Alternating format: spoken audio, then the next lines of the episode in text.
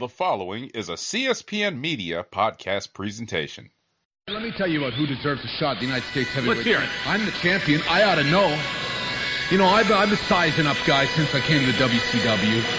And I think the one guy that stands out the most, the guy that I think has earned a title shot, El Dandy, I think you're a heck of a wrestler. You're a great technician in the ring, and you're a jam-up guy. Whoa. I don't see any Whoa. reason. Wait a minute. El Dandy has been wrestling in, in, in the cruiserweight division here. Please. He's a great wrestler. He's a great wrestler, but my goodness sakes, it's fifty pounds Who different. Are you to, to, to doubt El Dandy? Because this guy's a serious professional. Well, let's talk about some serious how about, the, how about hypnosis? Let's get thrown. Psychosis? Psychosis? Whatever, whatever. He's a great wrestler, you know. Hello, and welcome to episode one ninety-seven of the WrestleCast. I'm your host, Don DeLorente, and tonight I'm joined by our SmackDown Matters correspondent, Miss Didi Jonay. Did you miss me? Of course we did. Hey. Glad you're back. Glad to be back. So, anything fun happened in your absence, or? Anything fun? Um, can I make up fun? Let me lie to you. Let me tell you a fake story. No, nah, nothing. Not, nah, nothing fun happened. Rented the Kevin Owens. And... Hmm. Then you rented the Kevin Owens. That's what. That's did I run into Kevin Owens? He's not a thing, unfortunately. I did. See, oh, wait, no lies. I did see a Samoan in my building today, and I was like, "What are you doing here?" Are you related to The Rock? No, he was more like um. He was more like um. A Rikishi. But he he ran up the steps really quickly, so he was light on his feet. Yeah, yeah. he's he's definitely of the lineage for sure. Yeah, he was real quick. I was like, he's like six foot tall, three twenty. I was like, I think he um, I think he's a plumber, which is a good job. You know, you always need a plumber. They be union, so yeah, that's all I got. All right. We're joined tonight by our Rawcast correspondent, Mister Samuel Kalunga.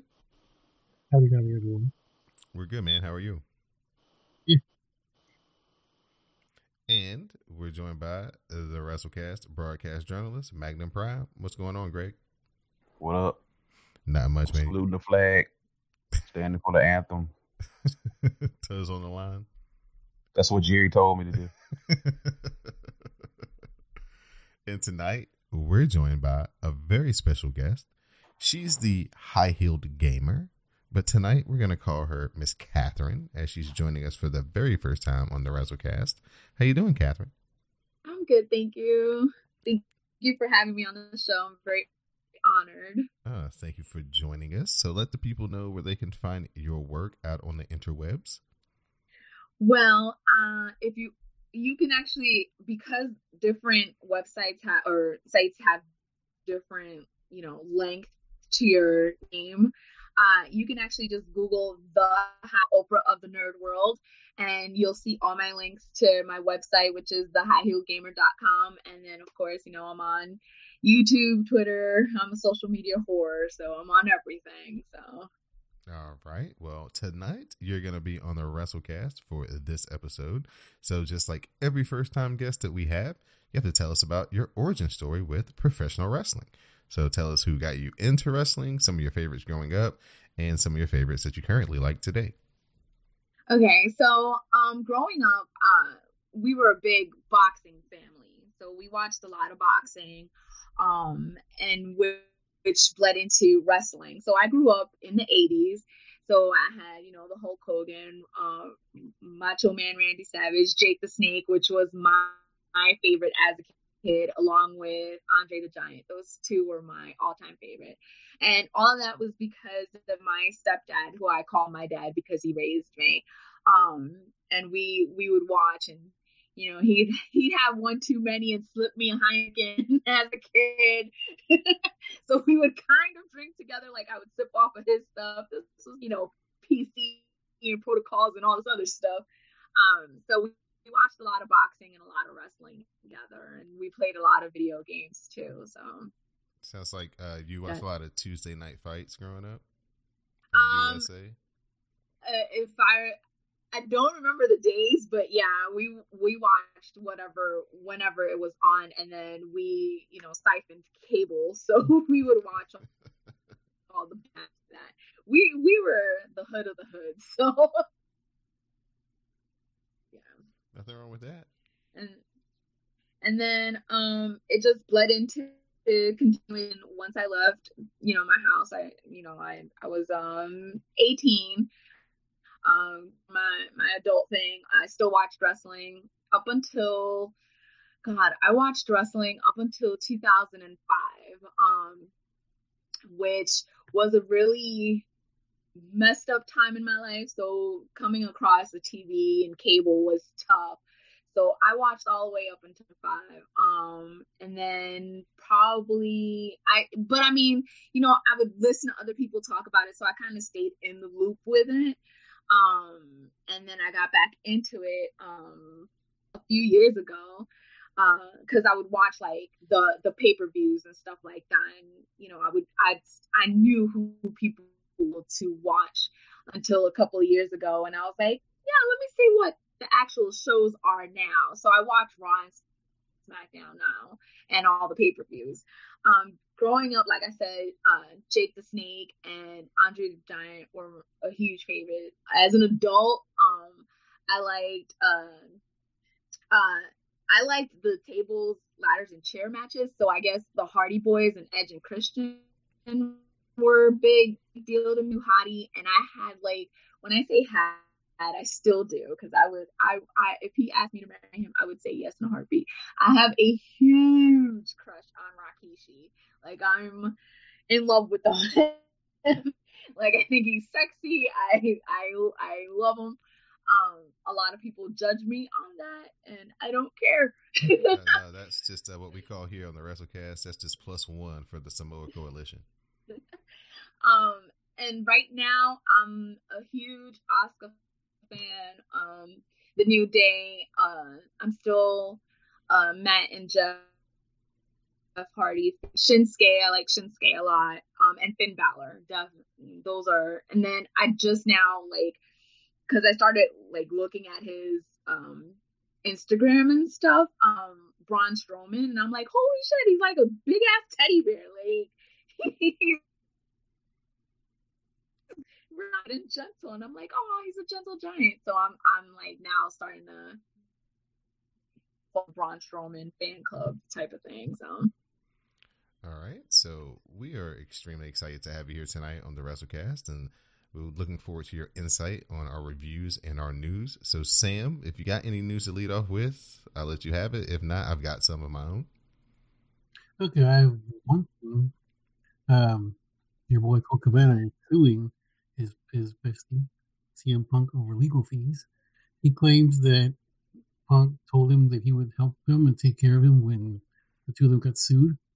And he says he even has, you know, he's got the receipts. He's got the, the text and everything. It says where he said that he would take care of him.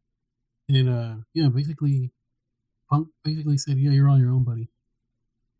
And, of course, now we're, now that's getting down to um, Cabana's going to sue him. Oh, man, that's, that's such a bad ending to this. How you, they, they're going to... Colt Cabana's going to win, and he's still going to lose. Right. Mm. Like, they, they just got this whole situation completed and finished with, and now they're just going to jump into another to another thing. Right, right. Because, you know, Colt Cabana is out here on an indie wrestler salary. He ain't got, you know, two U F C fights underneath his belt money or W W E, you know, significant run, champion on top money. So that's the reason that, like, you know, it was like, hey, he's probably like, at least do fifty-fifty with me or something. Yeah, that was the original plan, but then he was like, yeah, no. Wow. Cold game, man. Cold game. Yeah. So another news, Renee Young will be joining the commentary on Monday, on Monday's episode of Raw. She'll be filling in for the coach, which is a much-needed breath of relief because, to me, coach has not been good since he's come back. Uh, apparently, uh, Coach has a another obligation on the Golf Channel. If you could just stay there, that'd be great. I mean, this is the first time a woman has called an entire episode of Raw. Mm-hmm. So that's cool. That's, so, uh, cool. That's really all I have right now. Okay. Uh, my news is uh, for New Japan fans, hashtag Cast a Strong Style. Uh, we won't be able to have any of those great in-ring commentaries from Tama Tonga and uh, Juice Robinson anymore, using the uh, extravagant language that they like to use, because the new New Japan president has basically banned all of the English swear words and the middle fingers visible to the camera. So, um, you know, Tama Tonga got in a lot of trouble uh, over this past week, where he actually went after a fan who was heckling him and like put his hands on his throat. Yeah, it really wasn't pretty. Oh, wow. Oh yeah, it wasn't pretty there for a few seconds. Uh, and so they kind of brought the hammer down. So um, it's going to be interesting to kind of see how that works going forward, because, you know, that was a lot of the, basically the fun part of Tama Tonga. Recently, he's been trolling Roman Reigns, so they've had a lot of uh, a lot of fun doing that, but that's all got to come to an end now with this new new uh, edict that they had come down. So we'll see how that plays out going forward. But it was fun while it lasted. So, and that's, I think, it. You covered Renee Young, and I think that's it. So um, if you want, Sam, you can get right into Monday Night Raw from Jacksonville, Florida. Okay, just take my review from this week and just like in it on because it's pretty much the same show. But if you, if I must, I will. Okay, Monday Night Raw. Kurt Angle and Constable Corbin come down to cut a boring twenty-minute promo. Angle says that Ronda Rousey will be making her in-ring in debut tonight. He then compares her to Brock Lesnar as, you know, he has no class and never shows up. You know, oh, he's the one U F C person who, you know, has no class and never shows up, unlike uh, Ronda Rousey. Kurt says that Paul Heyman is still employed, as for what Brock did to Kurt. And then before he can finish the sentence, Roman Reigns comes down and uh, says that uh, if you kick the, this is what happens when you kick the big dog out, and who will protect the yard. He asks Corbin what he did when Brock Lesnar F five Kurt. And he says he ran. They talk some more. Kurt put Roman Reigns and Constable Corbin in a match right now. Corbin cheap shots Roman while waiting for a referee to come down. Roman Reigns versus Constable Corbin. The match ends with boring Corbin rolling out of the ring as Roman was getting ready for a spear. Finn Balor shows up. Corbin backpedals. Roman hits a Superman punch, gets him back in the ring. Spear, one, two, three. Roman Reigns wins. Another twenty-two minute match with Baron Corbin. What are yeah. the hell are they thinking? It worked so nice last week. Let's do it again. Whew, man, this was rough. You want to you want to suck the air out of the crowd? Start off a night with Roman versus Baron Corbin. That'll that'll get the people on their hands. Yeah, I'm personally I, I personally don't like Constable Baron Corbin because he's a little whiny crybaby, and all he does is quote unquote talk to Stephanie on the phone whenever things don't, don't go his way. Like, they're like terrible. Like, just give him, instead of a vest, give him a bib, because he's like such a whiny baby. Actually, actually, Triple H should really look into those late night phone calls. But he's dressed okay. So he's supposed to be a constable, but he's dressed like a bouncer or a doorman. Yeah, Fridays. Yeah, Friday. Yeah. So yeah, no, yeah, he needs to come out in like the old school constable uniform with like this that big hat. Like, and like, you know, he used to grow that, he used to grow that, that mustache. Yep, grow the mustache, twirl the, the baton yeah. around like the the yeah. Chaplin film. Just go the, the whole commit to it. Please. Yeah, start all his promos with him.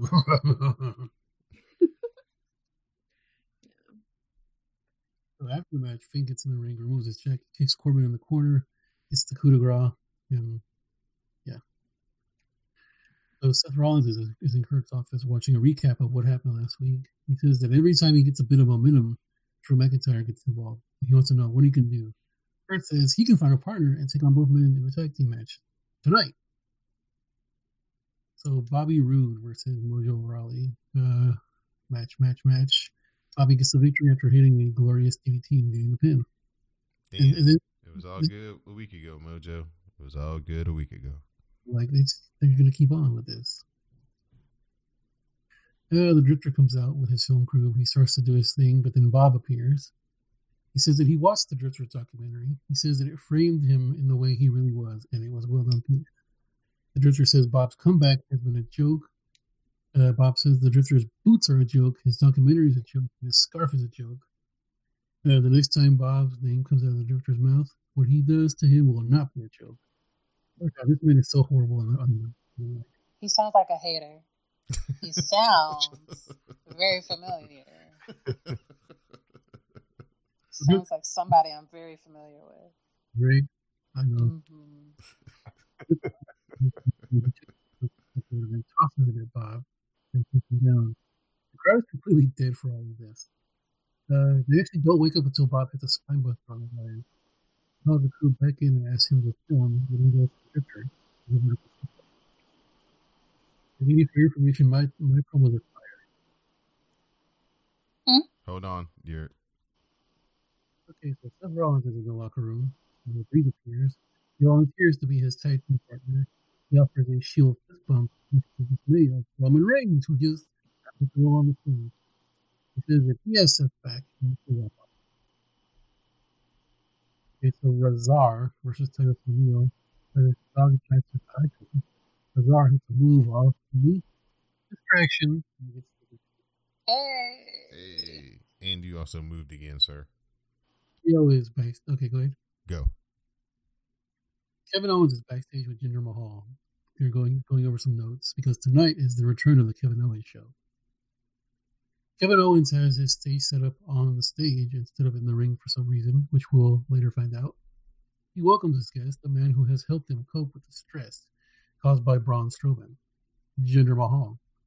Kevin says that thanks to Jinder, he is more at peace and more relaxed than he has ever been. After getting thrown off the cage, he thought he was going to have to live his life in pain. However, however, because of Jinder, he can hold his baby girl in his arms without any kind of incident. K O says he and Jinder have one thing in common. They've both beaten Braun Strowman. And for the record, so has Kalisto.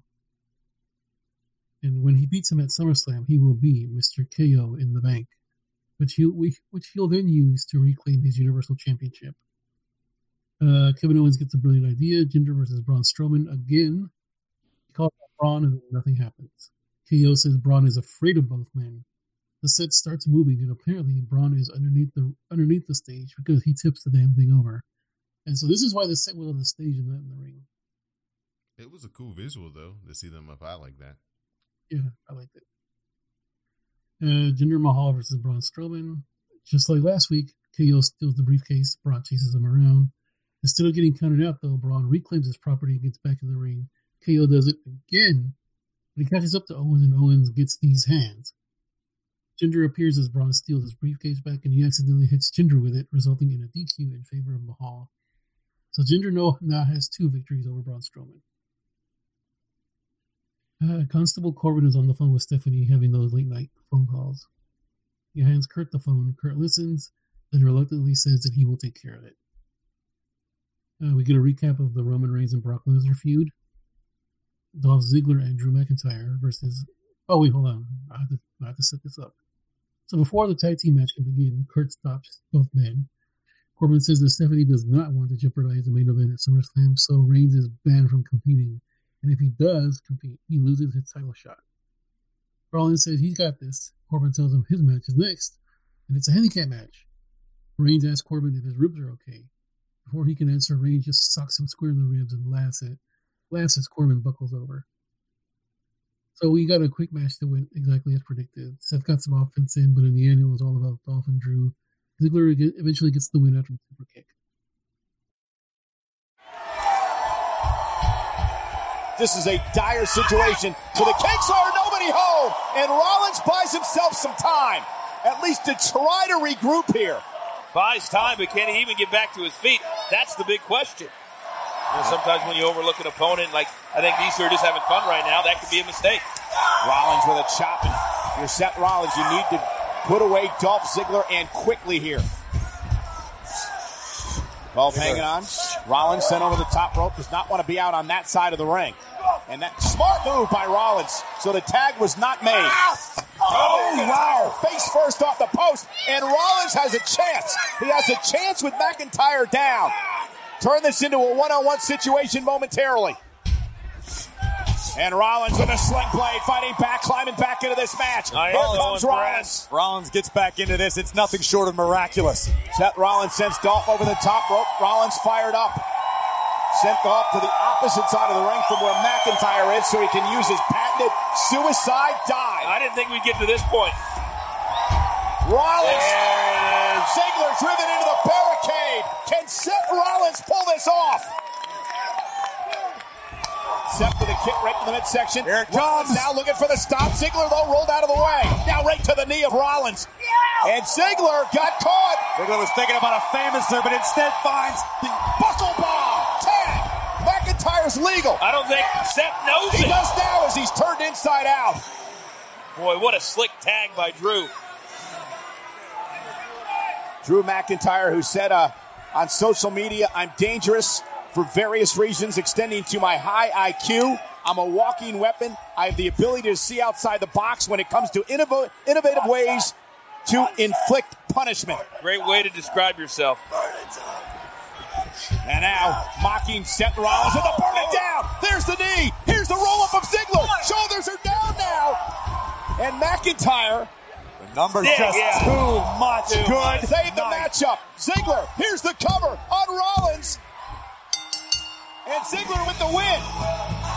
Here are your winners, Drew McIntyre and the Intercontinental Champion, Dolph Ziggler. There was a split second there that I thought Seth Rollins was going to get it done. A split second. Yeah, very confusing there momentarily. I thought that McIntyre was the legal man, but apparently not. That was a fun match for a two-on-one. Right. The Revival versus the B Team. During the match, Hardy and Bray appeared replacing replacing Axe and Dash Wilder. They beat up both fellas, and that seems to be it. Um, the they need to do something with Bray Wyatt and, and fast, because I'm not feeling this thing with Matt Hardy has ran its course for me. Limbo, and it just seems so weird. Yeah, man, he could be the he could be the ish if they just let him tweak a couple of things. Guys, I, what are your thoughts? Y'all just sitting there. What what would you like to see different from, from Bray? Don, initially you would like to see some tweaks. What would you like to see? Oh, I just like to see all he got to do become like a good guy, like a straight up babyface. Give him a reason for the people to like him. One, clean up his promos just a little bit. Just have him more focused. He can still do the sing songy talk, because I, I wish I could put I could go back to this Dusty Rhodes interview, but I saw this Dusty Rhodes interview where he's out, it's an empty arena, and he's just standing in front of the ring, and he's talking. But what he's talking about is like in a poem, in a riddle, in a weave, and I just it just clicked. And I was like, "Damn, that's Bray Wyatt." It's like Bray Wyatt could be that, and he would be the biggest babyface in the thing, because he's the one wrestler who's besides Kevin Owens who's good that doesn't look like everybody else. He's not in the cookie cutter mode. He's a little pudgy here. He's got a little different style, but they just got to clean it up a little bit. The promos get too long winded and all this stuff. But if they cleaned the promos up, gave the people a reason to really cheer him. He's already got the bomb ass entrance, bomb ass music. So he's already over by the, you know, just by the time the music hits, but they just got to make it worth the people's while to get after it and cheer for him. And it could work. You know how you get people to cheer for him? Just have him come out with JoJo. That'd be, that'd be it. Nah, because there would be some haters that would boo him, because, you know, there's always the, how is she checking for him? Didi, do you have any any any any inquiries on what JoJo sees in Bray Wyatt? Is it the dreads? It's we love a good biracial butterfly. It's just he's got the like a little like a light peanut butter. He's probably speaks to her in a fake New Orleans accent, and it just does something. Do you think that Bo Dallas mm-hmm. has himself a black girlfriend as well? He's married. Oh, I didn't know that. I believe that's what he said when he was on that other show talking about, um, I know he believes in aliens. I think he might be a flat earther. Oh, yeah, he was on, yeah, that one podcast uh-huh. that time. Oh, yeah. Yeah. Yeah, I think he said he was married. It, I'm pretty sure she's a white woman, but I could believe he got a couple black girlfriends in his past. For sure. All right. For sure. And if he doesn't and wants one, he can always call me. Catherine, your thoughts on uh, Bray Wyatt? Um, I don't mind the Bray Wyatt Matt Hardy team. Um, I I have a feeling that they might be setting up to bring Matt and Jeff back together. I don't know if they're going to include Bray and just have it as a, a trio, or if they're going to try to do the Matt Hardy tag team. I mean, Jeff and, and Matt Hardy tag team again. But I have a feeling that's what's being set up right now. All right. We shall see. So here comes the best part of the show, which, or the most meme-worthy part of the show, because everybody had memes for this segment. Renee Young interviews an unshaven Paul Heyman who looks like he's been just crying. Says he's tried to reach Brock, who has disconnected his phone. He looks around and says that this will piss off Brock. Renee asked Paul if he considered, because, you know, Brock is such a private person. Renee asked Paul if he considers Brock Lesnar a friend. He says, yes, he did. Since the beginning, the two have talked about riding off in the sunset together, with the Universal Championship on one shoulder and the U F C title on the other.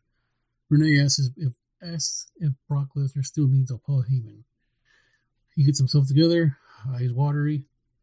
Renee asks if Brock isn't... Oh yeah, Renee asks if Brock isn't around, does he think anyone else could be a potential client? He says the whole situation is inconceivable to him. Renee asks who the winner at SummerSlam will be. Paul says that he has been with Brock for sixteen years and he has never seen Brock more determined and focused in his entire career. He has never seen him this violent, and against this Brock Lesnar, Roman Reigns doesn't stand a chance. Paul, I really appreciate you being able to sit down with me tonight. Now, last week when Monday Night Raw ended, it appeared that you and your client, sorry, that um, Brock Lesnar and yourself have severed your business ties. Where do you and Brock Lesnar stand right now?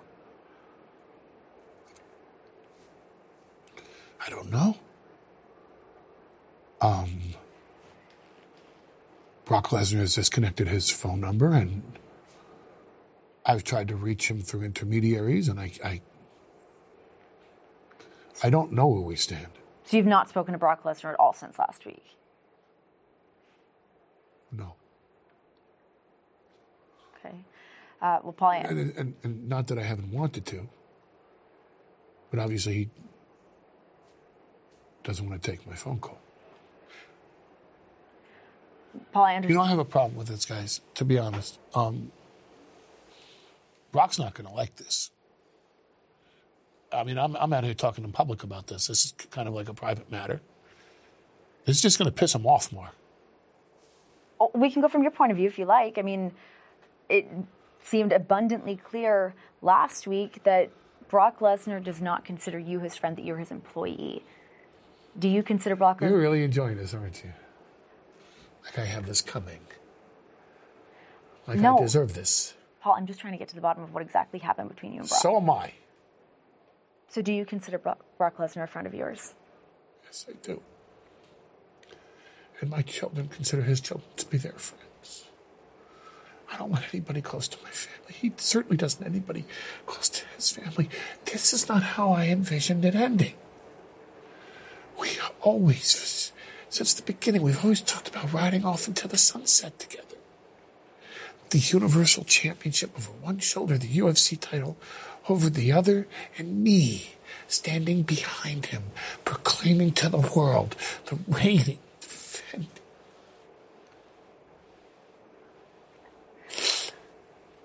Paul, at this point in Brock Lesnar's career, do you think that he still needs Paul Heyman? Paul, do you want to take a minute? Come on. Do it. Just do it. Do your job. You spent a lot of time here. Hypothetically, if Brock Lesnar was not around, is there anybody else here that maybe you have your eye on as a potential client?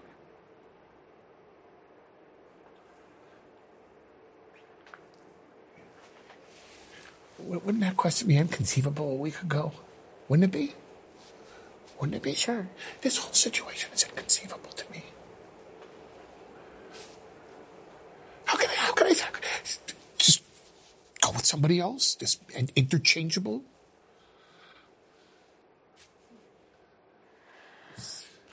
Okay, well, um, SummerSlam, this is my final question to you.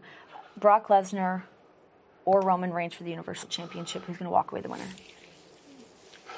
I've known Brock Lesnar for sixteen years. I've been through every up and down that he has accomplished and that he has suffered. And I've never seen Brock Lesnar like this. I've never seen him more driven. I've never seen him more focused. And I know this isn't a word we like to use around here. I've never seen him more violent. Against this Brock Lesnar, Roman Reigns doesn't stand a chance. What did y'all think of this? Paul Heyman at his finest. I was going to say it's it's grade A acting, so I I I thought it was hilarious. It sounded more like a high school breakup thing. Um, he played it very well, I thought. Um, I kind of wanted to feel sorry for him at some point, um, but it, I thought it was great. Anybody else? No? Okay. Okay, Riot Squad versus Sasha and Bayley. Okay, during the match, Bayley hits her hurricane run off the turnbuckle on Sarah Logan. Sasha finishes it with a diving knee to the face. Bayley sends Morgan to the outside. Goes to dive on her, and Morgan is pulled out of the way by a ninja. And it turns out it was actually Ruby Riott, who has been out with an injury. Liv hits an enziguri on Bayley. Sasha goes after Morgan, but Sarah Logan rolls her up off the distraction, and the Riot Squad gets the win.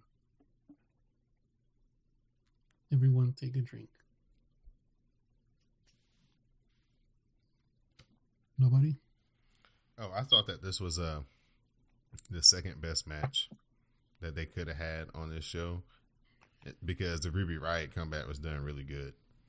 Because at first I was like, who the hell is that fan about to get mowed over by security? And then all of a sudden it was like, oh no, that's no fan. That's Ruby Riott. Tot, tot. Ruby Riott. Didi, what are you sending us? That's Bo Dallas's wife. Oh, okay, thank you. The Swedish lady. She's always she's always mm-hmm. on her Googles. Google knows everything you don't know. You just have to go look for it. I knew he was married to an N X T, to a former N X T girl, but I just didn't know who it was. Yeah, the name meant nothing to me, but luckily Google knows everything, so I got a visual representation. Google knows all your business. Mm-hmm. Okay, so Ronda Rousey versus Alicia Fox. Alicia tries to jawjack with Ronda before the match. Ronda shoves her to the mat. Alicia rolls out of the ring. Alicia gets up on the apron to distract Ronda, but Natty throws her off. Bliss comes to and shoves Natty into the post. Uh, Ronda tries to go after her, but Alicia goes to town after the distraction. Ronda comes with a fl- flurry of punches and hits her with a series of arm drags. She goes to the outside and throws Alicia into the barricade.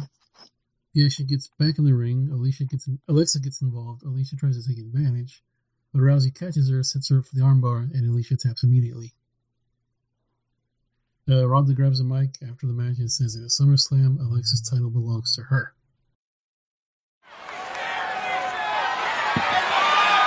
And now Natalya is going to make sure that Alexa Bliss does not get involved.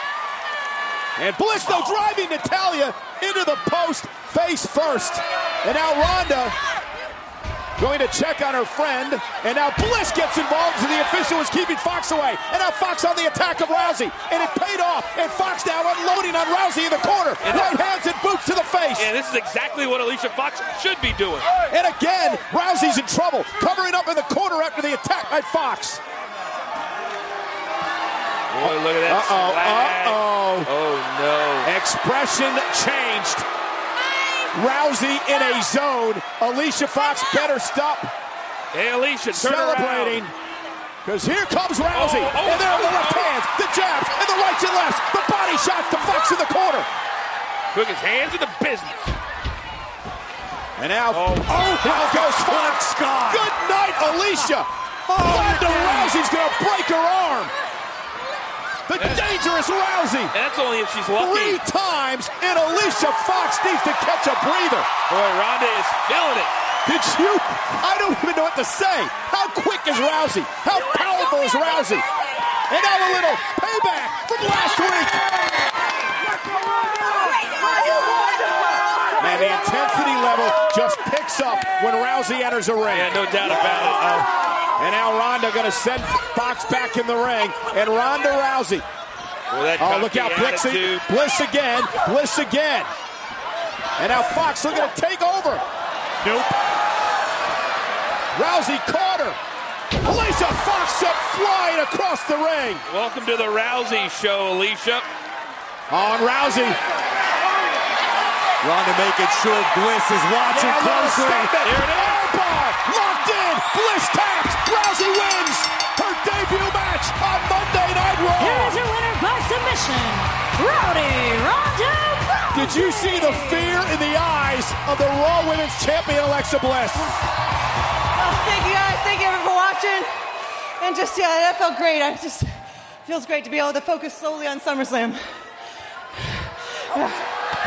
Oh, what's, what's Bliss doing? Yeah, what's she thinking? She wasn't thinking. And Ronda's like, what was that for, Bliss? Alexa, it does not matter how tight you hold on to that title, because at SummerSlam, it's mine. Ronda Rousey with an emphatic statement tonight. That was a promise, not a threat. In two weeks, Rousey goes after Bliss for the Raw Women's Championship. Will Rousey win her first W W E title in Brooklyn at SummerSlam? And that is your pretty crappy Monday Night Raw. I was watching this Raw with a friend who hasn't really watched wrestling in a long time. Since like Attitude Era or whatever. Uh. And yeah. And her first thing was, look at everybody sitting down. She's like, oh, yeah. She was like, she was like, they might as well just be on their phone. I was like, she was like, it wasn't like that back yeah. when I was watching it. She was like, everybody would be standing well, up. Of course, they didn't have phones back then. But but then she was like, but she was also like, and she was like, and they're not really doing anything. Of course, this was during the Baron Corbin Roman match. She was like, it's not really that exciting either. So it's like, I see why they're kind of just sitting there. But she was like. She's like, uh, she's like, if this was, if you were going to show me this and be like, you need to watch this to get me back into wrestling. She's like, mission. Oh yeah. This is what I was telling you. Like, imagine trying to get somebody into wrestling now. Like, yeah. Until I'm like, yeah, you got to watch a three hour show every week where nothing happens. Yeah. She was like, mission. Yeah, like, they'd be like, no, what are you, what's wrong with you? Right. So I was like, no, it's like, if I was going to try to get you to get back into wrestling, I'd show you something from N X T or New Japan. And get you back into wrestling. So, Greg, any uh, final thoughts on this Raw? Uh, I was glad I didn't watch it live. it, was, it was a lot more palatable. I could pause. Uh, for the do some myth. For, for the sake watch of it, the fast forward it, button. Drink some Jack. You know, just try to. Oh my God! I'm just yeah. I don't watch it live either. I always fast forward a lot of the crap. Yeah, I think I think the ninety minute version is probably the best way to watch it if you can. You can get a hold of it, Hulu or wherever. Yeah, the, the Hulu version though is life. Gotcha. So, all right, Miss Catherine, you want to say a closing thought on Raw before we move on? Um, Raw is definitely uh, lackluster for me. Um, a lot of fighters that I feel could use less, and a lot more. I don't know, some of the promos that cut are weight and just engaging. Um, and the Alicia Fox and Ronda Rousey fight, um, my biggest thing is I don't feel, I don't know what Alicia's been doing on her long break, but she definitely needs to go. She's not, she's not where she needs to be as a, as someone who's a quote unquote veteran. Um, her, her fighting style is very sloppy and very uh, borderline lazy. Um, just 'cause it doesn't, doesn't look refined as it should be. Um, but Raw tends to be lackluster, and I, I watch it on Hulu. Um, I don't watch it live um, as well because it's it's too long for a yeah, it's too nothing job. Right, all right. So that's Monday Night Raw. We're gonna transition over to SmackDown Matters with Miss Didi Jonay. Yay! Um, now, mind you, I did not see this, so we're all gonna learn about it together. They were in Orlando, and Randy V. Orton was there to kick the show off. All eyes matter.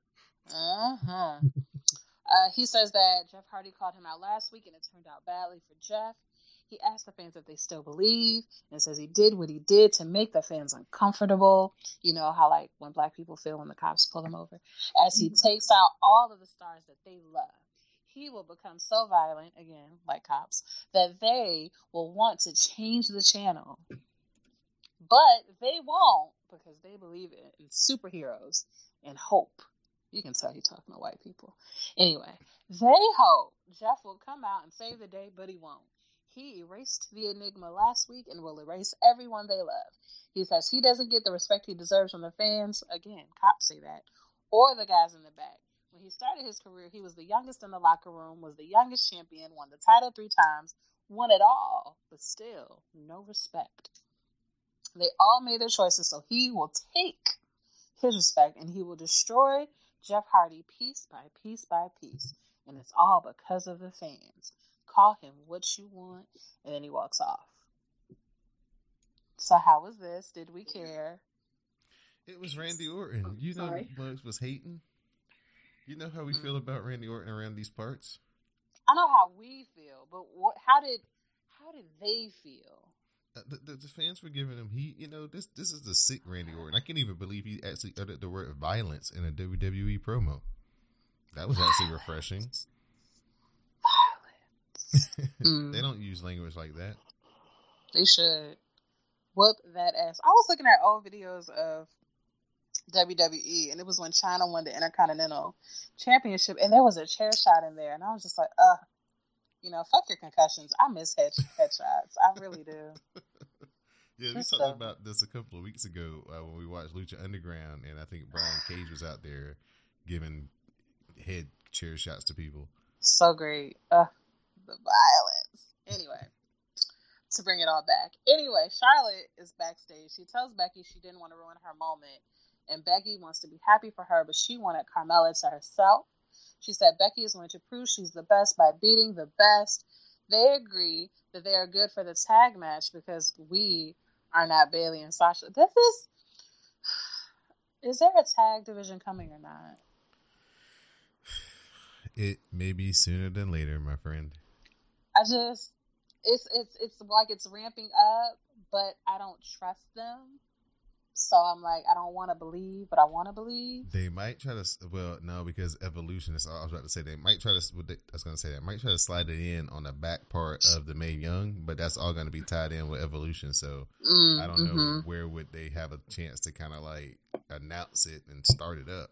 Right. I don't know where it was in the news cycle, but they were, Bayley and Sasha were on Instagram, like, we would make a great tag team, and it's like, girl, don't threaten me with a good time. So, I don't know. We'll see about it. So, basically, there's a match. Charlotte and Becky versus Peyton Royce and Billie Kay, a k a the, the Double Iconics. Uh, it starts with our Iconics on the mic running down Orlando as a city. Charlotte and Becky, they get boring chants, which I know hurt Donald's feelings. Becky gets the disarmer, but Billie Kay makes the save. Charlotte tags in and hits a moonsault onto the Double Iconics, and the figure eight finishes out Peyton Royce. Oh. I, I was more sad about Peyton Royce having to endure the figure eight. Oh. I was looking at, go ahead. No, go ahead. No. I, was, I was looking at Charlotte. Did they get bigger? They probably, I mean, if you're going to yeah. get them replaced, you might as well go up get, a size. Yeah. It tends to happen that when you replace them, they go bigger. They don't go smaller. Yes. Yeah. No, but like, well, she replaced them because they were they ruptured. Right. Yeah, that's that, what is, we're that doesn't matter. That doesn't regardless matter. of okay. why they replaced them. They just, that's just, it's just kind of like what tends to happen. Like, regardless of why they get replaced, they, they well, never like, seem hey, to well, go hey, smaller. Since I'm, since I'm replacing them anyway. Yeah, they never seem to go smaller. I don't know. Maybe because I have big boobs, I would never be like, yeah, bigger. No.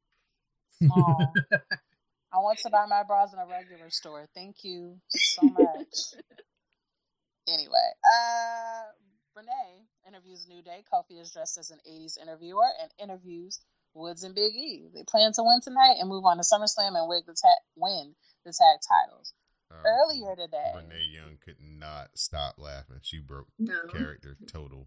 Yeah, she did. Was it the aesthetic or was it just? Yeah, well, Kofi, all of well, go ahead, Catherine. Explain it. I was just gonna say it was probably more the fact of the way that Kofi was speaking, and then at the very end, he hands her the wig, and he's like, "For a souvenir," because he wore like a blonde wig and everything. He he takes a it off and gives it to her. Yeah, yeah, he takes it off and gives it to her, and was like, "Keep that as a souvenir." And she just lost it. That's fun. You have to enjoy your job, you know. Gotta have those kind of days. Yeah. Throwing wigs at people. It's lit. I mean, they come up with something to have those type of days every fucking week, though. When you're creative, you can do things. Yeah, you can. But anyway, earlier today, or that day, Miz says that after a week of negotiations, he has accepted Daniel Bryan's challenge for SummerSlam. So we get to look forward to that. Charlotte and Becky are happy about their win, but realize things will be different at SummerSlam. They're going to beat each other up. Is what I gathered. Um, for some reason, somebody gave A J a microphone. He says yeah. a lot. I don't. This paragraph is really long. A J says that a lot goes on between the ropes. It can get personal. Joe Samoa Joe. Yep. Samoa Joe made it personal last week by talking about his family. A J wants to be a great superstar for his family and says parents make sacrifices. That's his job as a father and as a man. He's away from home for over two hundred days a year, and he misses so much. He just celebrated eighteen years with his wife. eighteen years? He got her early. Yeah. eighteen years? He's not that old. Jesus. And she's basically a single parent because he can't always be, ever, be there because he's working to give his kids everything he didn't have and everything they need. So they need money. They don't need a father. Is what I'm gathering. So he says yeah. he wants to be there for his kids. But that's what pisses him off because Joe knows his wife and kids. And long before they were here, W W E, they shared shitty apartments and stale pizza. Yeah. But Joe threw away a decade of friendship when he brought his family into it. Because remember, they were on T N A back when people cared about T N A. So they have known each other forever. They were in R O H before that. Together. I didn't know R O H was a thing back, back then, so oh, yeah. I didn't mention it. Listen, I just heard about R O H like two years ago. I don't know nothing about nothing. Oh yeah, I forgot. Shimmer doesn't exist in your world. It doesn't exist. I'm a, I'm a eventually gonna go to like an indie show and be like, mm, indie. You're gonna pull a Jim Cornette's Outlaw Mud Show. I'll just be up in a steak and like I'm in a real fucking bingo hall. Mm. Mm, it's, it's really in a bingo hall. Ugh. Stank. I like my shit branded. Anywho, um, Joe will not win the title, and at SummerSlam hey, he'll be hey. lucky to walk out at all. Yes. And Didi will be like, like that lady on the phone who be like, "Look, they over here having these wrestling. Y'all cops need to come do something about this." Y'all did not say that I was Park Patty. Like they are moon salting on picnic tables. No. oh, oh gosh. Okay, so while A J is talking, Samoa Joe is backstage laughing at the footage of A J being all emotional. Also backstage, Rusev meets with Lana and apologizes and says he will be with her tonight because it's Lana Day. Aiden arrives and also apologizes, saying he had their best interests in mind when he was trying to help. They forgive him, but Rusev tells him to stay in the back tonight. Um, there's a match between Lana and Zelina Vega. Siena's there. He jumps on the apron and dist- distracts Lana. Rusev attacks and takes Cena almost out. Vega hits Rusev. No. Selena kicks Rusev and almost posts him. Lana hits the head kick on Vega, heads up top when Aiden comes out and arrives and knocks Cena almost into her, which also causes a distraction. Selena follows up with the double knees and picks up another win. Two sips. Mm-hmm. um, they they really could have made this really hot fire by when they wrestled and they got into the brawl. The fans really like got into it, right? And then they had them wrestle that match last week, and then they had them wrestle this match this week. What they should have mm. did was let them have the brawl, saw how the fans got into it, and then did a backstage. Where, like, because Lana felt like she got the least of the action last time, she just mm-hmm. kind of jumps on Zelina, like, on sight. And then all of a sudden, the guys come in to try to break it up. And then that causes them to kind of get into it, right? Again. And then you build to a mixed tag at SummerSlam. Mm. I like the way you book. Thank you, ma'am. There's this fat man on my six hundred pound life. He looks like he would be a wrestler, but he's six hundred pounds. He's low-key handsome. If he can get down to three fifty, we might have something going on. Anyway, Shinsuke is interviewed and says that Jeff Hardy was erased. R-Truth and Ty Dillinger arrive, and R-Truth challenges Nakamura for a match at SummerSlam. Wait a minute. What? Why are we doing this to Shinsuke? They asked R-Truth how he'll get a title shot. What did he say, Didi? What did he say? Look at you. Oh, he says he'll pin Carmella. Yeah. Like everybody else has. Like everybody else does. That's rude. Nakamura says something in Japanese, and that's why I'm on Duolingo now, because I need to know what you people are talking about. And now, Truth wants a match with Nakamura tonight. You people.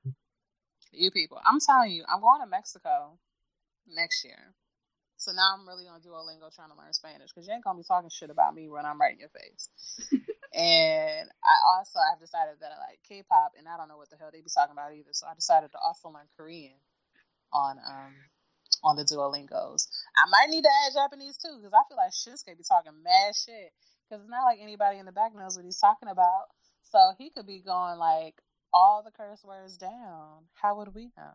Bulgarian was like back when like Rusev was like yelling, screaming Bulgarian. I still don't. I still don't know what he's saying on that intro. Rusev Puglia, what that mean? What's Our, Machka mean? Machka means crush. Yeah, but how do we know that? we're, de- we're depending on, you know, a Bulgarian to tell us the truth. When Rusev will come out and say, "What if it means nigger?" Will you let me talk? Jesus. What if it means nigger? How do you know? You got some bigger problems in. When he will come out, and I'm just it. saying it could be anything. Um, nobody understands Bulgarian. I just want to know. I don't trust anybody to translate for me. I'm gonna learn Korean because I be going into the nail shop, and I want to know what they be talking about. That's how I feel about Nakamura. Any hoodle. There's an exclusive interview with the Miz. Byron interview. Byron, he's still a thing. Interviews the Miz. Miz isn't actually here and appears on the big screen. He runs down the viewership for Total Bellas and says his show is superior and he has no bad reviews. He's not there live because he's a starrer. He hypes tonight's Miz and Missus and Byron asks him about his SummerSlam match with Daniel Bryan. Miz says he's too busy to worry about Daniel Bryan and says he should be W W E champion. Uh, he says Bryan needs the match with him and he will embarrass Bryan at SummerSlam. He has spent most of the last few years crying at home. And Miz will expose Daniel for what he is beneath him. Miz tells Daniel he'll likely find... Miz tells Byron he's likely to find Daniel Bryan in catering, likely eating some kale. That's shady. Ain't nothing wrong with kale. I mean, there's a lot wrong with kale, actually. Like, you gotta make kale be good, because, yeah. But anyway, Bryan arrives on location and kicks the shit out of him. Why is it that, once again, you're not here tonight in this ring? It... Is it because you're afraid of Daniel Bryan possibly... Byron, Byron, Byron. This is why you'll never be anything more than a second-rate commentator. Are you at all concerned what might happen if, well, you can't back up all your talk from the last eight years? How much do you think Daniel Bryan has crossed my mind over the past eight years? I know he's been obsessing over me while working in his backyard garden, but me, I've been a little busy making films, building a family, I don't know, uh, basically performing in a W W E ring somewhere he wishes he could have been, becoming the biggest superstar in W W E. I should be representing this company as W W E champion. I don't need a match with Daniel Bryan. Daniel Bryan needs a match with me, and I will happily embarrass Daniel Bryan at SummerSlam, finishing this once and for all. I've been carrying that subpar amateur on my back since day one, and I am done. I am done sharing the spotlight with someone who hasn't earned it. I am done listening to Daniel Bryan call me soft when I am here night after night. And for the past two years, he has been home crying in bed. I am so done with people like you and the W W E Universe saying that I'm hiding from Daniel Bryan. I am not hiding from anybody. And at SummerSlam, I will expose Daniel Bryan for what he is and always will be, and that is beneath me. I don't even know why I am talking to you. Why don't you go find that bearded bozo so we can hear from him? I don't know. He's probably, you know, backstage and catering, grazing on some kale, telling someone how hard he fought for his dreams and how proud he is of his wife and how great of a wrestler he is. But the fact is, Daniel Bryan is... Oh, my God.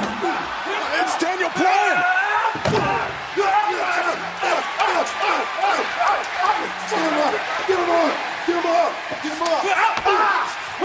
Daniel Bryan lost his mind.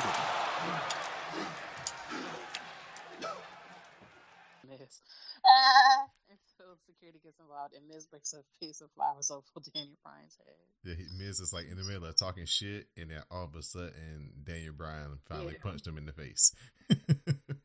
It's lit. This man is really handsome. See, he can still walk. See, when you on my six hundred pound life, it's levels. When you're too big, you can't walk under your own steam. That's when we have cut the cord. But anyway, I digress. There is a match between Nakamura and R-Truth for whatever reason. I'm going to assume that we all know that Nakamura won. Yes, yes. So he lays in some knee strikes, kicks Truth in the head, and then hits a reverse exploder and finishes with the Kinshasa. Boom.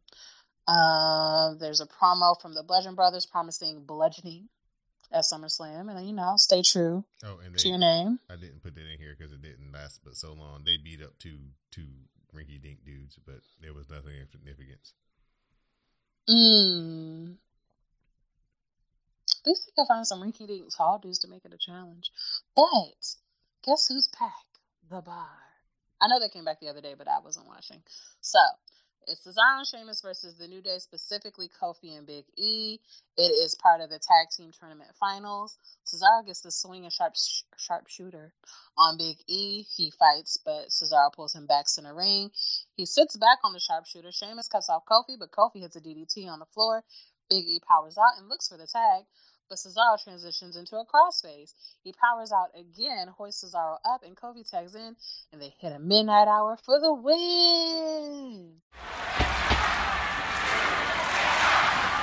Valuable seconds here for Kingston. Cesaro's got a hold of a leg there for a moment, but makes the tag to Sheamus. Just long enough to delay Kofi's approach. They oh. Big E, but here he comes. Shoulder first into the post. Here we Sheamus go. Sheamus is in trouble. Here is your game changer, gentlemen. Overhead belly to belly tosses here from Big E. And a belly to belly. Uh, you know Big E is feeling it now. Yeah. An old rivalry reignited. Oh, Cesaro out of the ring. But Sheamus from behind. Sheamus might have it in a kick out. Oh, what a oh. knee. Oh, driven into the canvas. Big E to put away the bar. Oh, kick out by Sheamus. Both of these teams have tasted tag team titles in the past. They know how sweet it is. I believe off the tag. Look at this, man. This action's insane. I believe off the tag that Big E is now legal. Oh, I don't know if Cesaro's aware of it. Uh-oh. Cesaro's going to find out quick. Lay on the wall. Oh, oh. Big E missed hard on the apron. The Swiss Cyborg out of the way just in time. And now Cesaro, and again, has tied up a the Kofi. Official. Sheamus was going after Big E. Kofi trying to run interference. On the outside. Oh, the rolling senton. And Sheamus effectively takes away Kofi Kingston from possibly helping Big E. The bar working like clockwork Tag. right now. Look at how smooth and precise. And Big E is still legal. Oh, in a world of trouble. Driven into the mat. Here's the cover. Sheamus to put it away and a kick out. Wow. And this could be it for the New Day's chances of a tag team title opportunity. I cannot believe Big E has uh, not submitted. This is unbelievable, guys. This is unreal. Big E trying to get to a base here. Trying to lift up there on Cesaro. How powerful is Big E? And Cesaro still has the crossface locked in. Kofi's now legal. Oh, no. First oh, no. Stop. Hey, wait a minute. Wait, wait, wait, wait. Oh, my gosh. Midnight Hour. Cover. The New Day's going to SummerSlam. Here are your winners, the New Day. What a display of resiliency, of fight, of desire for the New Day. Incredible fight put up here tonight in Orlando, but it's the New Day who will now march oh towards Harper and Rowan. And that's the end of your SmackDown for the week. Oh, yeah. You're welcome. Doing their thing. Oh, he's Mexican. Okay, that makes sense. I knew he was a little swarthy. All right. Um, Catherine, are you looking forward to the New Day versus the, Br- the Bludgeon Brothers at SummerSlam? Um, I'm hoping it's a good match. We have the feelers are gonna just because they have been. Um. But I'm hoping it's a good match. At least I need a, a, a good match out of it. All right. Anything else stand out to you from this SmackDown? Um. So my bit is a lot. um. St- like the he comes off as a as a whiny like crybaby. Like, well, I didn't get my shot. Sexy backstage. No. Nobody likes me in the universe. What? Like, when it could have come off with confidence and uh, an assurance of who he is instead of this whole, nobody, like, I'm going to take my ball and go home and deflate everybody else's. Like, nobody can have their, you know, their shot. When it, it could come off, across so much more smoother. Um, the, the, the way they're trying to split up, um, Aiden English and Rusev, it's just two in your face, two all at once. Um, I get that they're trying to split them up because Lana wants her moment and she cried to some big management um, about her moment with her husband. Um, but the way they're they're going about it, I, I agree with you where they could break it up into different, it doesn't always have to be an in-ring thing. Um, and they're just trying to go too fast with it when it should just be a, a gradual thing, because when you go too fast with a change, it's too in your face, too quick, and people don't gravitate to that. Um, people don't like change, so it should be a slower progression towards that. Um, and they're just trying to bring R-Truth back into the mix of things, so that's throwing random fights that That don't make any type of sense. Um, I like SmackDown over, over Raw. Is that the thing? So no matter what promo he's cutting, it's just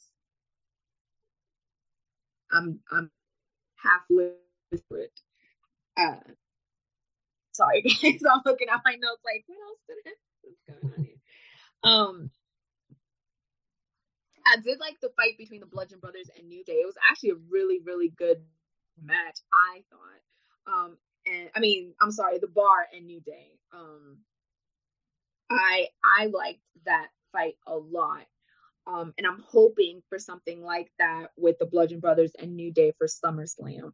Um, I definitely see a Becky and Charlotte, no more friends in SummerSlam type of thing.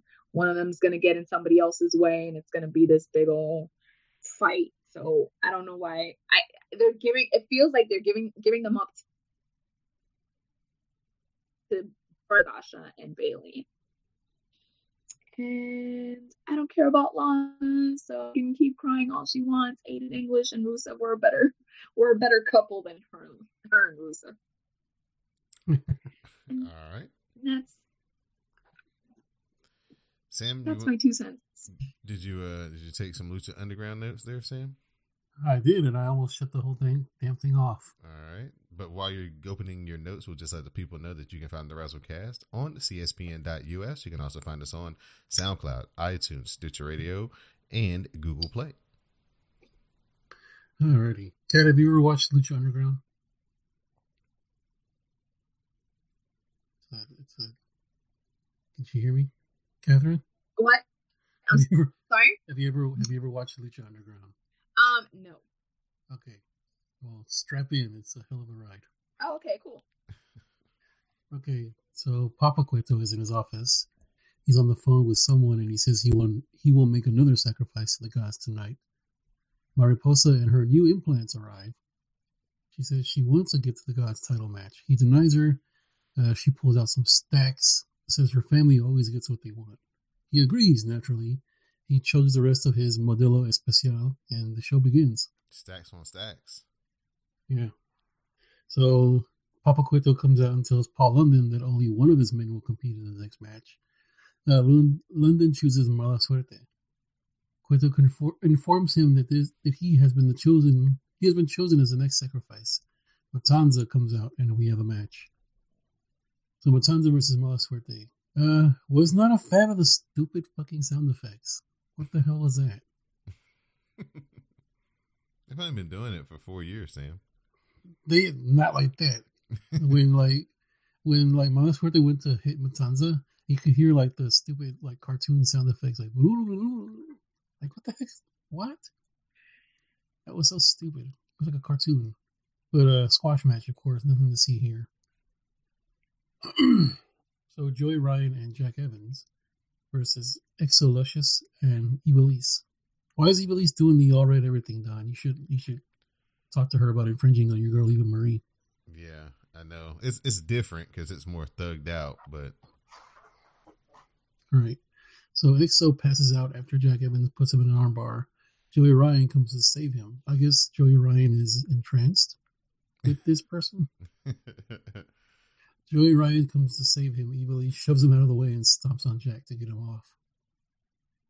Uh, Mariposa versus Dragon Azteca Junior Good and short match. Dragon Azteca retains to get to the gods with a unique pin.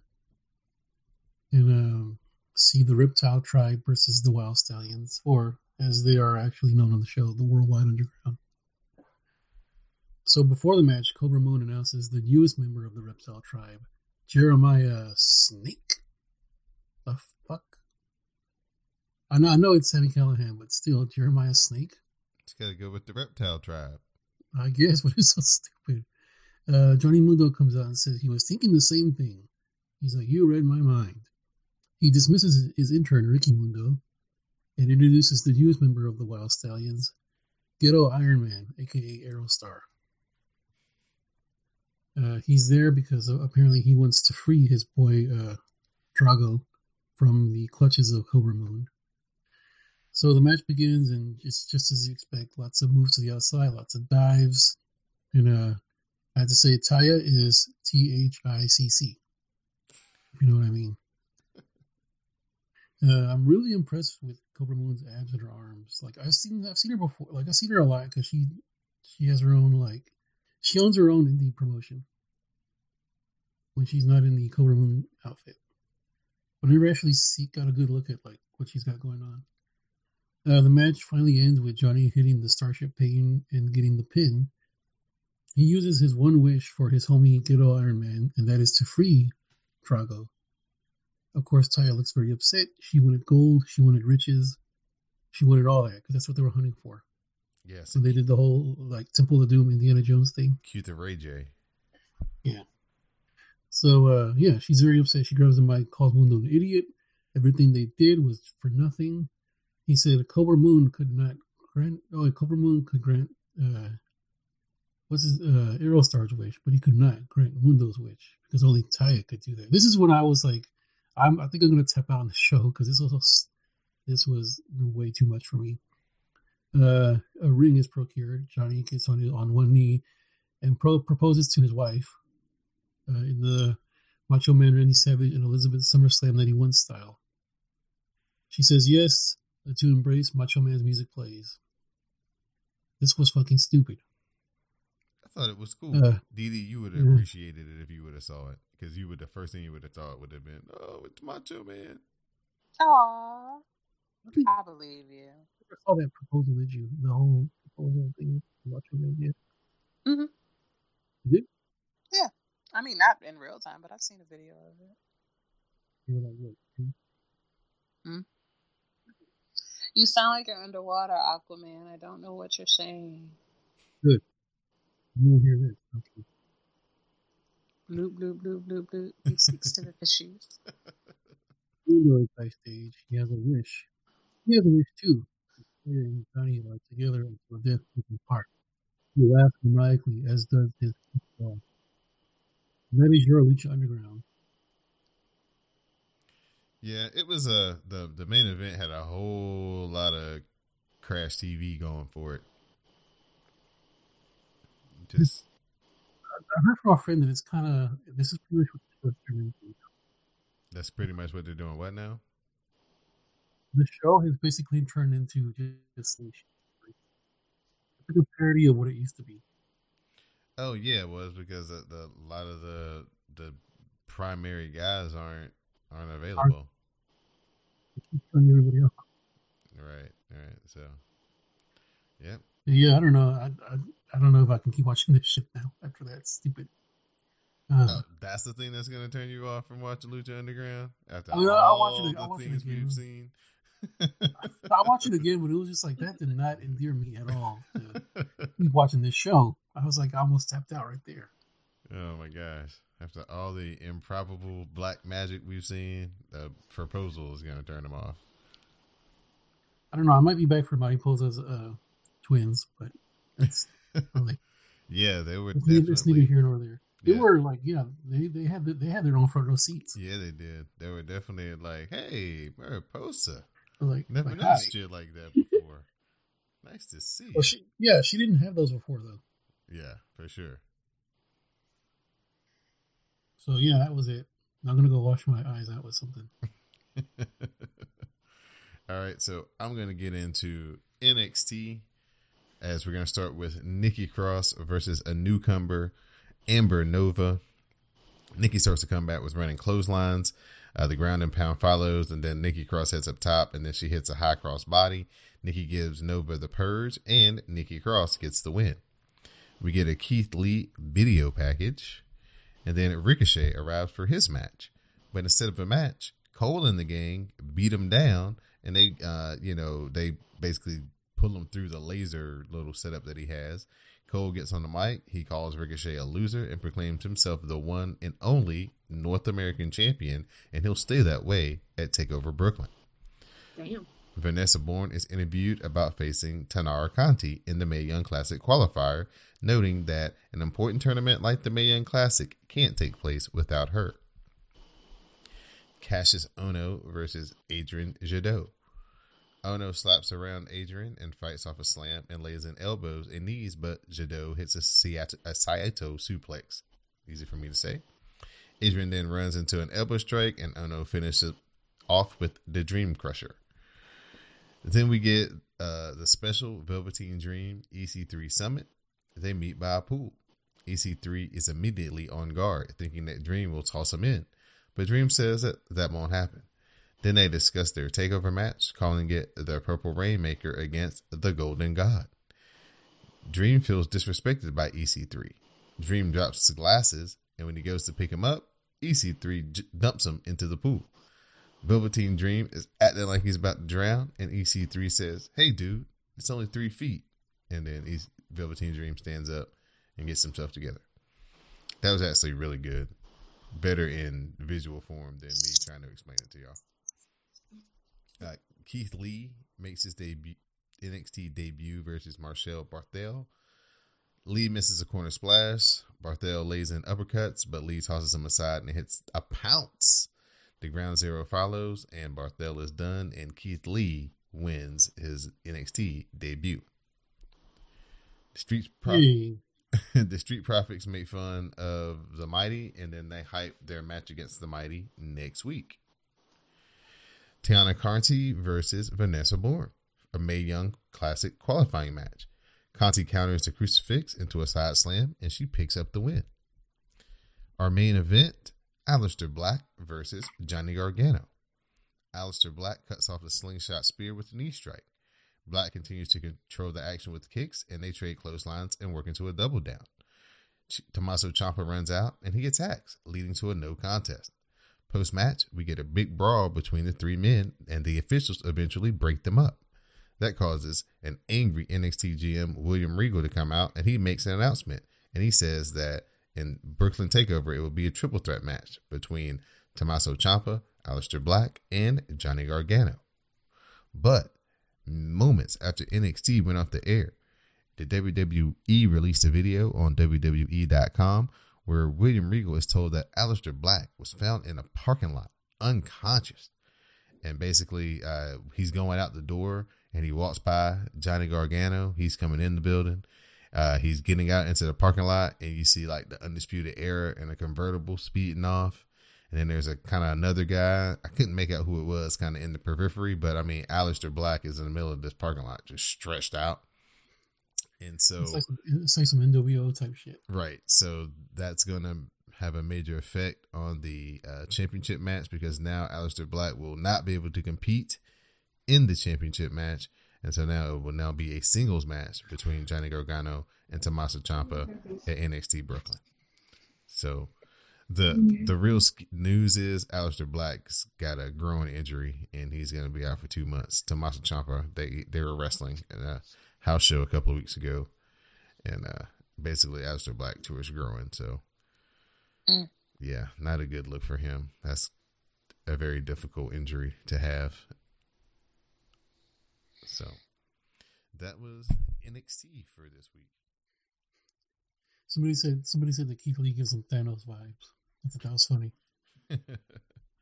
uh, Keith Lee is a big boy. Um, um, Mauro called him a flying tank because of the athleticism that he has. Uh, I, I would love to see a match between him and Willie Mack. That would be fun. Those two big guys doing Lucha Libre type things against each other. That would be kind of fun. Yeah. I know Keith Lee. He's pretty cool. He's a cool dude. Cool. cool. I'm, I'm happy for him. Cool. So at this point, Sam, I'm going to start with our guest, Miss Catherine, for her shout outs and thank yous. Um, um, shout outs, shout outs to my, my people. Podcast with um Major Linux and Jake Duke. Um, we Twitch and then Date and all these other uh sites. We're like on eleven different uh podcast sites. Um, thank you to you guys for having me and thinking of me. As a great blast. It was a lot of fun.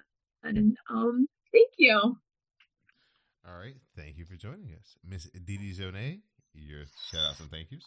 Um, shout out to y'all for holding it down last week when I was having other technical difficulties. You know, shout out to my mother for her knee replacement. Shout out to knee replacements. Weird, so much fun.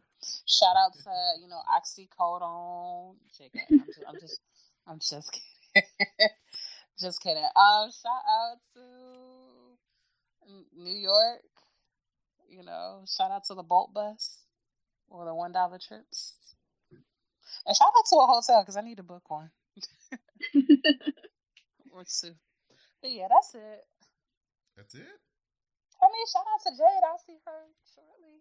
We can have and Angelina. I know what section they're in. If you going to N X T, let me know where you at so we can go get a drink beforehand. But yeah, that's it. All right. As far as I know, Angelina and Jade and I are, we're not in the same section, but we're all in the same area of the arena. So. Okay. Mm-hmm. The Glow Brooklyn Takeover. I can't wait. We out here. Sam? I uh, just want to give a shout out to you guys, as always. Uh, shout out to High Heel Gamer for coming on with us. Uh, shout out to my girl, Lady Nikki. Shout out to Greg. Shout out to Classic. Uh, shout out to Scarfinger and Chase. I was just, I was just like right before we did the show, I was on uh, their show, Scarcasm Live. So uh, be on the lookout for that if you're into listening to stuff like podcasts. And uh, shout out to our guest from last week, Miss Tatiana King. And that's about all I have for today. All right. I'd like to give a shout out to everybody who joined us tonight. So Magnum Prime, Catherine, our special guest. Thank you for joining us, Miss Samuel Kalunga, and Miss Didi Jonay. I'd like to give a shout out to everybody here on the C S P N, all the podcasters who put in all the work each and every week to bring the shows to you. I'd like to give a special shout out to Candace and her husband, Mike, on their new podcast, the Not So Newlywed Podcast. So please go to C S P N, subscribe, and check them out, as they um, had their debut uh, last Thursday. So, you know, still fresh if you haven't heard it. So, and if you have heard it, listen to it again.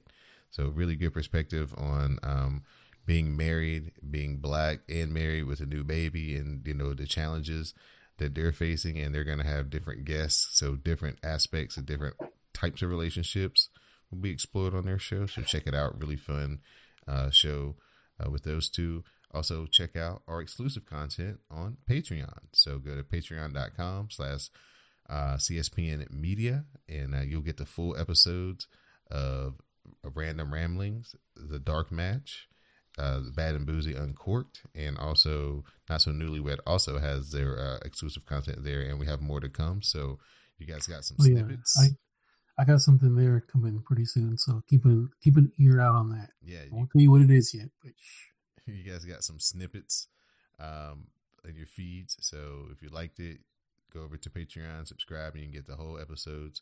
So it's a lot of cool things are gone over there, as Jeremy would say. So we're going to get that up and rolling. So go check out Patreon, become a Patreon member, support the podcast that way.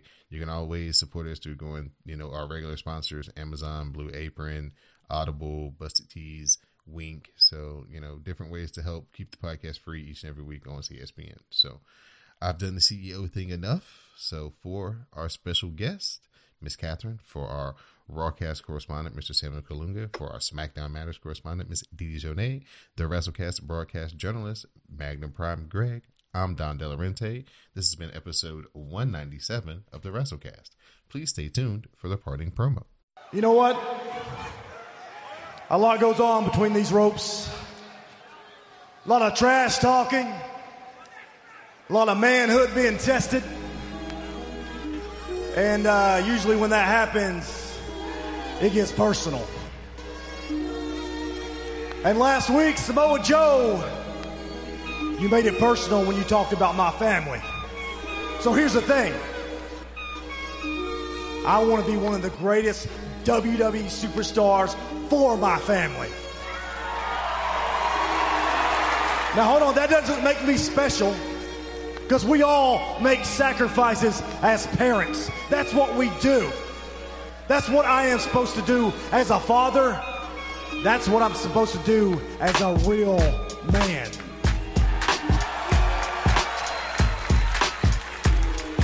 You see, I'm away from home for over two hundred days a year. And just like you guys, I miss Little League sports. I miss them. I miss my kids playing. I miss birthdays. I celebrated eighteen years with my wife on August the fifth.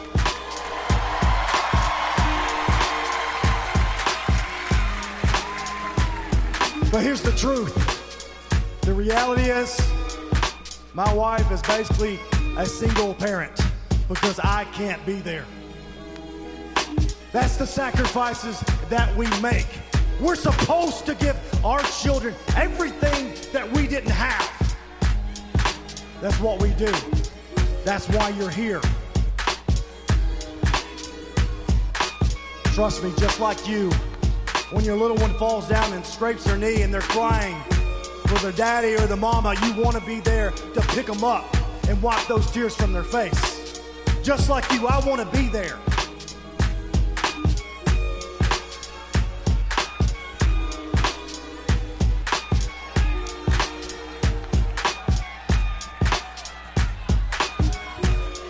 But that's what pisses me off the most, Joe. Because you know my wife. You know my kids. And long before, this was the house that A J Styles built. We both shared the cockroach-infested apartment complex and shared stale pizza together, and within a matter of minutes, you threw it all away. Over a decade of friendship, you threw it all away in a matter of seconds because you mentioned my family name. So here's the thing. I'm not going to let your hands get on this title. You know what? Screw that. At SummerSlam, Joe, you're not walking out the W W E champion. In fact, at SummerSlam, you'll be lucky to walk out at all.